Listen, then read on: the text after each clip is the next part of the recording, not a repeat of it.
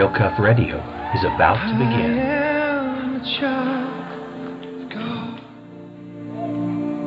God. Everybody loves a hero. I believe there's a hero in all of us. I am a child of God. Welcome to Real Cuff Radio. This is Sandra, and Julie and I today will be interviewing award-winning author Rachelle Dekker on her new book, Wind Through Deep Waters. We welcome you today, Rachelle. Glad you're here. And we're going to go ahead and let you tell what you want, and we have questions. So thank you for being here. Thank you so much for having me. One of the first questions, I read the book and went through it, and I don't read fiction, but I felt led to read your book. And what inspired you to write Wind Through Deep Waters? Well, originally it started with visiting the location of Red Lodge, Montana, actually, which has never happened to me before. I have a very good friend in Billings, Montana, who I was seeing, went to spend some time with her. She took me up to Red Lodge, which is pretty close, about an hour drive from there. And the second I drove into the town, I knew I had to place a story in this setting. I was just so drawn to, it was very desolate, very quiet, and it feel very inspired. And so I started with a location, like I said, is something I've never done before. And from that, I thought, okay, what kind of story would be kind of cool, a little eerie, mysterious, suspenseful in a location like this? What kind of character do I want to really explore? And then ultimately, what kind of theme or lesson will my character take? What journey will she take? So it all started with just a trip to Red Lodge, which is where I placed the whole novel. Okay. I hadn't read your series, award-winning Christie series, but it said that it was a little bit shift from your different previous series. What led you to pursue a newer direction, which you just explained, but also the direction that the book went? Yeah. I think originally I had started off kind of in a sci-fi dystopian genre with my original series. So kind of post-apocalyptic. It really suited the themes I was exploring at that time and the characters I developed. I always like to try to push myself as a writer, do things that challenge me, that are out of the box. And then, of course, I want to create a really fun experience for the reader. So I had done that. I kind of wanted to take a different, more mature approach. As I've grown here into my early 30s, I'm starting writing young, in my mid-20s. So now here in my early 30s, my tastes have shifted and matured, and the kind of characters and stories I want to write about and tell have had kind of the same projection where I just want to deal with themes that are a little bit more adult, fantasy, sci-fi, just dystopian genre just didn't really fit what I wanted to do with this book. So I wasn't really sure what genre I was going to end up in, and really ended up with, psychological suspense, I would say, or suspense mystery. So that just came from figuring out what my story was going to be. Here I have this character in this town who's dealing with loss. So she starts to have a sense of losing her sanity. And just following the story and following the character led me into my genre. It wasn't as though I picked a genre from a hat and thought, okay, I'm going to write this kind of story. It kind of developed as I just followed my character and really tried to make her story as authentic and connectable as possible. One of the things when I was reading it, I thought this really applies more today. There's so many people that are going through personal tragedies, grief and shame like we've never heard before. Did you feel that when you were writing it? Yeah, I definitely did. I personally have not dealt with something as dramatic as loss. So I think it's safe to say, because I think even in the description of the book, but, she has a horrible death in the family right in the very first chapter. And so you have this lead character who has such deep pain and suffering from losing somebody she loved so dearly and her recovery from that. And that's not something I personally have experienced, but felt myself, I know enough and have been connected through friends and other family members who have dealt with that. And I've seen enough of it and been around enough of it. I really felt as though, even though I have not lost somebody immediately in my family to a tragic death, I connected to it really authentically. I mean, I had moments where I felt as though I had lost somebody writing this. So it was an amazing journey, even for me as the writer, to kind of experience something so visceral and new. And then, you know, I've, as the book has been out now for about a month, to connect with several readers. I've been inspired and thrilled that lots of other people have connected with Allison because of Cover, from really feeling like our entire world is being destroyed to lose, you know, somebody you love so dearly, and the real recovery from that. So it's been fabulous to get to see readers' reaction to Allison's story, similar reaction that I had writing her. So it's been really a real pleasure. Well, my reaction when I was reading it, I was cheering her on because you were putting enough that I could see what you were putting in there. And I was thinking, you can make it, you can make it. Almost as I was looking at a real person. And as I went through, I continued that. So I really did enjoy it. And I've never experienced a personal tragedy like that. But all of us have gone through some things in our lives. What role did you think that your faith played in the story? Now, I know what I felt like you were showing, but...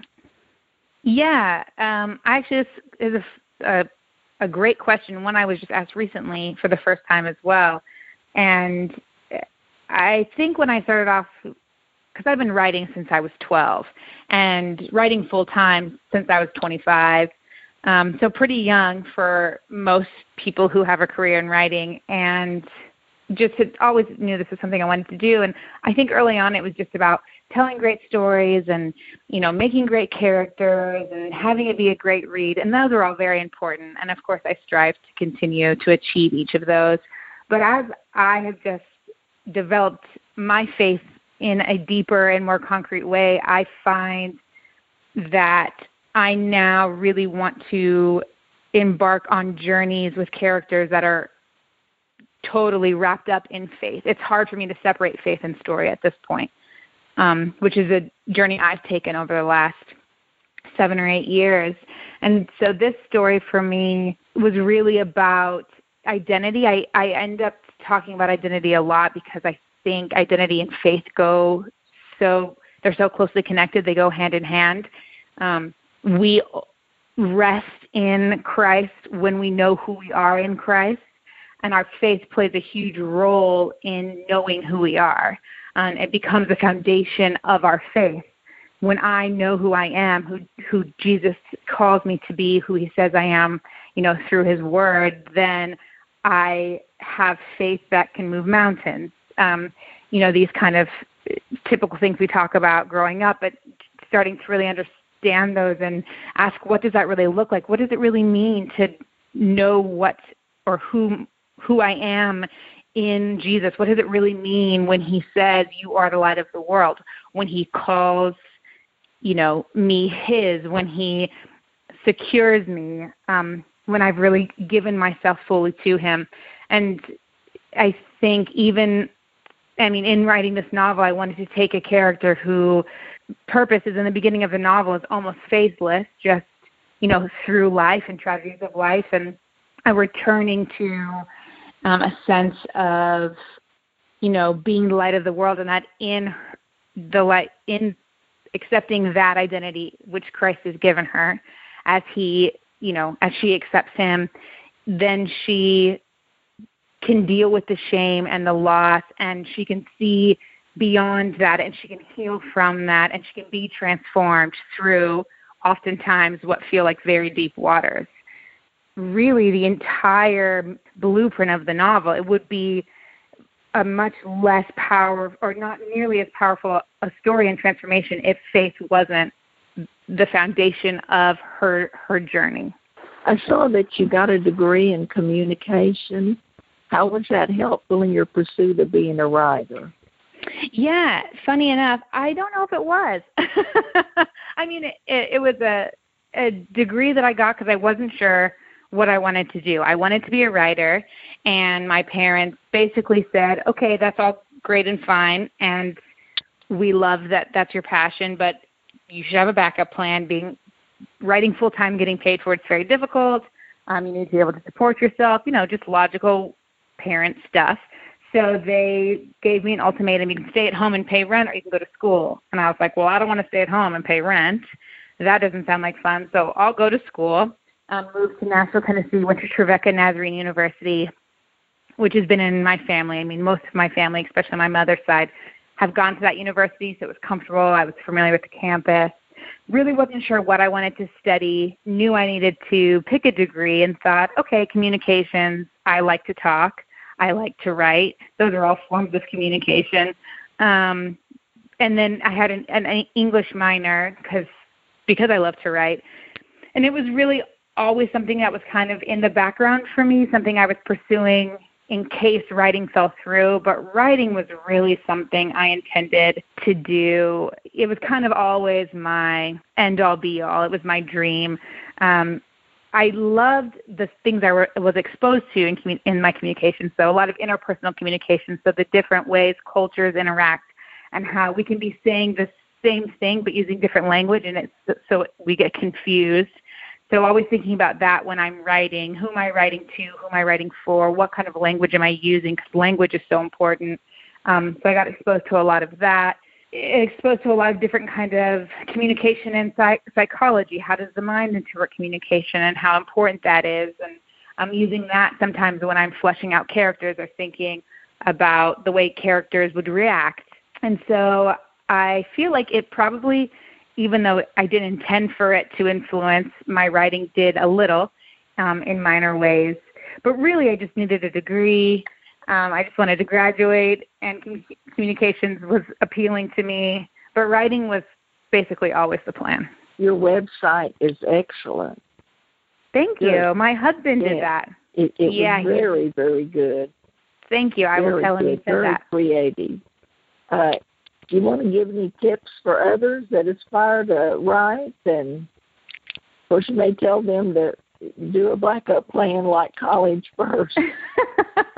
I mean, I always think, I think one of the great things, one of the things I learned early on as a young writer is that you can't write what you don't know. So this was something I think I learned the hard way. Everybody does. I think it's one of the reasons why young writers, especially high school, college age, have a hard time really creating stories that are connectable. They haven't lived enough life yet. That was definitely my truth. No matter what the circumstances are, there's just something very beautiful to time and maturity that just adds to your ability to tell a story and a dynamic story. So you can't write what you don't know. So go out and have experiences. So if you're young and you want to write, one of the main perks of going to college is you get exposed to things you wouldn't if you just stay in your comfortable space. So although I didn't necessarily think I was going to use my communication degree, what I have used a ton of are my relationships, are the, failed crushes or romances that didn't work out, are the heartbreaks, are the moments of, suffering and the moments of joy, these things that I got to experience because I was on my own for the first time in a safe environment. So college really lends itself to exposing you and giving you story to tell, which is hugely important when you want to be a storyteller. So maybe college is enough just for that, or do something, serve on a missions trip or whatever, get exposure to the world, to life, to people. That always inspires you to write better stories. So I would say get experiences if you're young. If you're not young and you have lots of experiences and you're just writing and it's just something you've always wanted to do, then I always tell people write every day, whether it's for 10 or 15 minutes, whether it's for an hour, just for every day. I heard somebody tell me once, and I will not be able to remember her name, which is terrible, but she said, if you sit down and you promise that you will write 10 minutes every day, that 10 minutes sometimes will feel like the longest 10 minutes of your life, or that 10 minutes will grow into an hour or 2 hours or 3 hours. And only by practicing every day and putting yourself in a space where you're constantly challenging this longing or desire you really have, do you find out if you really have what it takes. So write constantly. And then I always say, read a ton. Stephen King says you should read 4 times more than you're writing. Now, I'm not sure if that's true for everybody. That's a lot of reading, depending on how much writing you're doing. But reading is it's a great way to get inspiration. It's a great way to expose yourself to the craft of writing, to what other people are doing, what they're doing well, what they're not doing well. I think in this day and age, actually, you can even get inspired by some of these great TV shows and movies that we have, just other forms of storytelling that help you figure out what inspires you. You should write what you want to read. You should tell a kind of story that you want to experience. So go experience stories and then tell your own. I will have to pass this on to my daughter because she's 11 years old, and she reads about a book a day. But there you go. She wants to be a writer, and she's already started writing and writes all kinds of little short stories and everything else. But that's what I keep telling her. Just keep reading. Keep reading because you will find, certain people have certain styles. And then you'll start to develop your own. Absolutely. I mean, when I first started writing, I read all the Boxcar Children series, and then I read all the Nancy Drew and Hardy Boy books. That's what I was reading when I was 11, 12, 13. And so all of my first short stories were about those things. And that's exactly how you learn, is being exposed and then stealing like an artist, which is what everybody does, because there's nothing new under the sun. We're all telling the same stories, regurgitated differently with our own personal spin, which is what makes them unique. But we're kind of mimicking what we know. That's how we learn and develop and grow. And so, tell her to keep reading, tell her to keep writing. I started at 12 years old. I wrote my first novella. It's terrible. No one will ever see it. But at 12, I wrote it with my cousin. And here we are. Even though you think it's terrible, at least you probably still have it to go back and look at, I do. I mean, begrudgingly look at, but yes, we do have it. As a reader of Ted Dekker, today was the first day that I really read about him and his early life growing up as a missionary kid among headhunters in Indonesia. Mm-hmm. A storyteller is much of his writing and probably what you got when you were growing up, as you said, storyteller. That must have been an exciting life with your dad. Well, he is definitely abnormal in a good way and always kept life very interesting. And what he did exposed me to really young that many, many things. But one of the main things I always think of is he is a continuous searcher of knowledge. So he has unquenchable thirst for understanding life. So he's constantly asking, why is this happening? Why do I feel this way? Where did this come from? Why is it this way? Why do we drive on this side of the street? Why do we wear dresses to church? Why? I mean, little things, big things. What is it? What does the Bible say when it says Jesus said this? What does this story actually mean? Why do I feel this kind of resentment? Why do I feel anger? All of these questions, he is always searching for answers, always searching for better, deeper understanding. And I saw that very young, and kind of have taken that on myself. I always tell people I write first to discover for me. So my first reader is me, always. So when I sit down to craft a character and a story and a theme, I'm asking myself, what do I not understand that I want to understand better? What do I want to experience? Because in the writing of the story, I experience it first, and I want it to impact me. If it doesn't impact me, it won't impact anybody else. So I take that, I credit that kind of questioning and line of thinking to, you know, my dad, Ted, who just always did that and was just so hungry to understand. And I feel that now in me. And the only way I really ever satisfy it is through either very, you know, meditating and devotion, which is huge, and then storytelling as well. And that helps me understand myself, understand the world, understand the people around me. I write to discover. And I then hope other people in reading do the same, discover things I've discovered while writing. What are some of the future projects you're working on? Yeah, I don't want to tell you, but there are future projects. I've got a couple in the works currently. There will definitely be more from me, more genres, some surprises, and it won't be too long. So there's definitely more coming. We'll be looking forward. Okay, well, gosh, is there anything else that you wanted to share?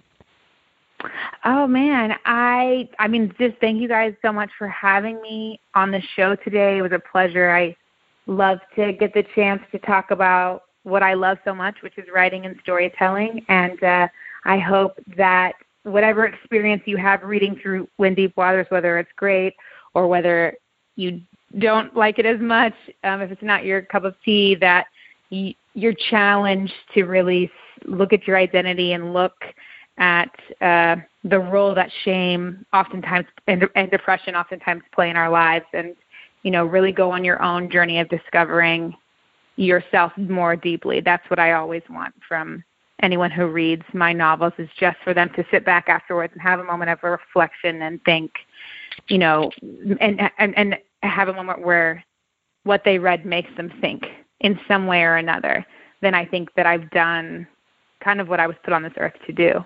So, well, it was one through there, but when I finished, I won't say who, but there was one that I thought, oh, wow, she didn't make the right decision.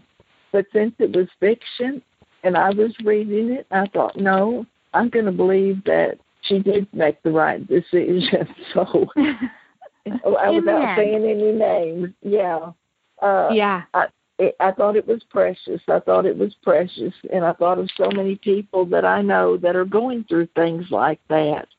And it caused me, I'm a many-year-old, 70-something-year-old, but I've been on the streets ministering to people, and I come across some, and there's so much today that the church world hasn't really seen. They're hurting people. Yeah. And, you know, they're not comfortable in organized religion, but they haven't really given the Lord the chance because they've not known about him. So that's kind of where I come from, but I did enjoy your book, and I did have one person make a different decision than what it had kind of been left up to. So, gosh, I thank you for being on our show, and blessings and much success on your future projects and life. Well, thank you so much. Well, thank you for coming on. I enjoyed the interview. Yeah, I look forward to seeing what you have coming out next. And one of our sons reads your dad's book, so we'll have to let him read it next. So. Yeah, no, definitely. So what age audience are you really reaching for? Well, my first trilogy, I would say, is young adult, so 16 to 26. Even though I will say my grandmother loves them. So I think it all just depends on what kind of reader you are, but it definitely gears towards a younger audience. The stuff that I'll be writing from now on, Wind Through Deep Waters included, is probably more 25 to, you know, 70. So it's more of your middle, the general adult fiction. And I always usually gear towards really strong female protagonists. So I definitely think they connect with female readers, but, you know, I have a lot of male readers who really enjoy them as well. So. Sounds good. It was great. That's a wrap for Real Cuff. Thank you for being with us today. Thank you.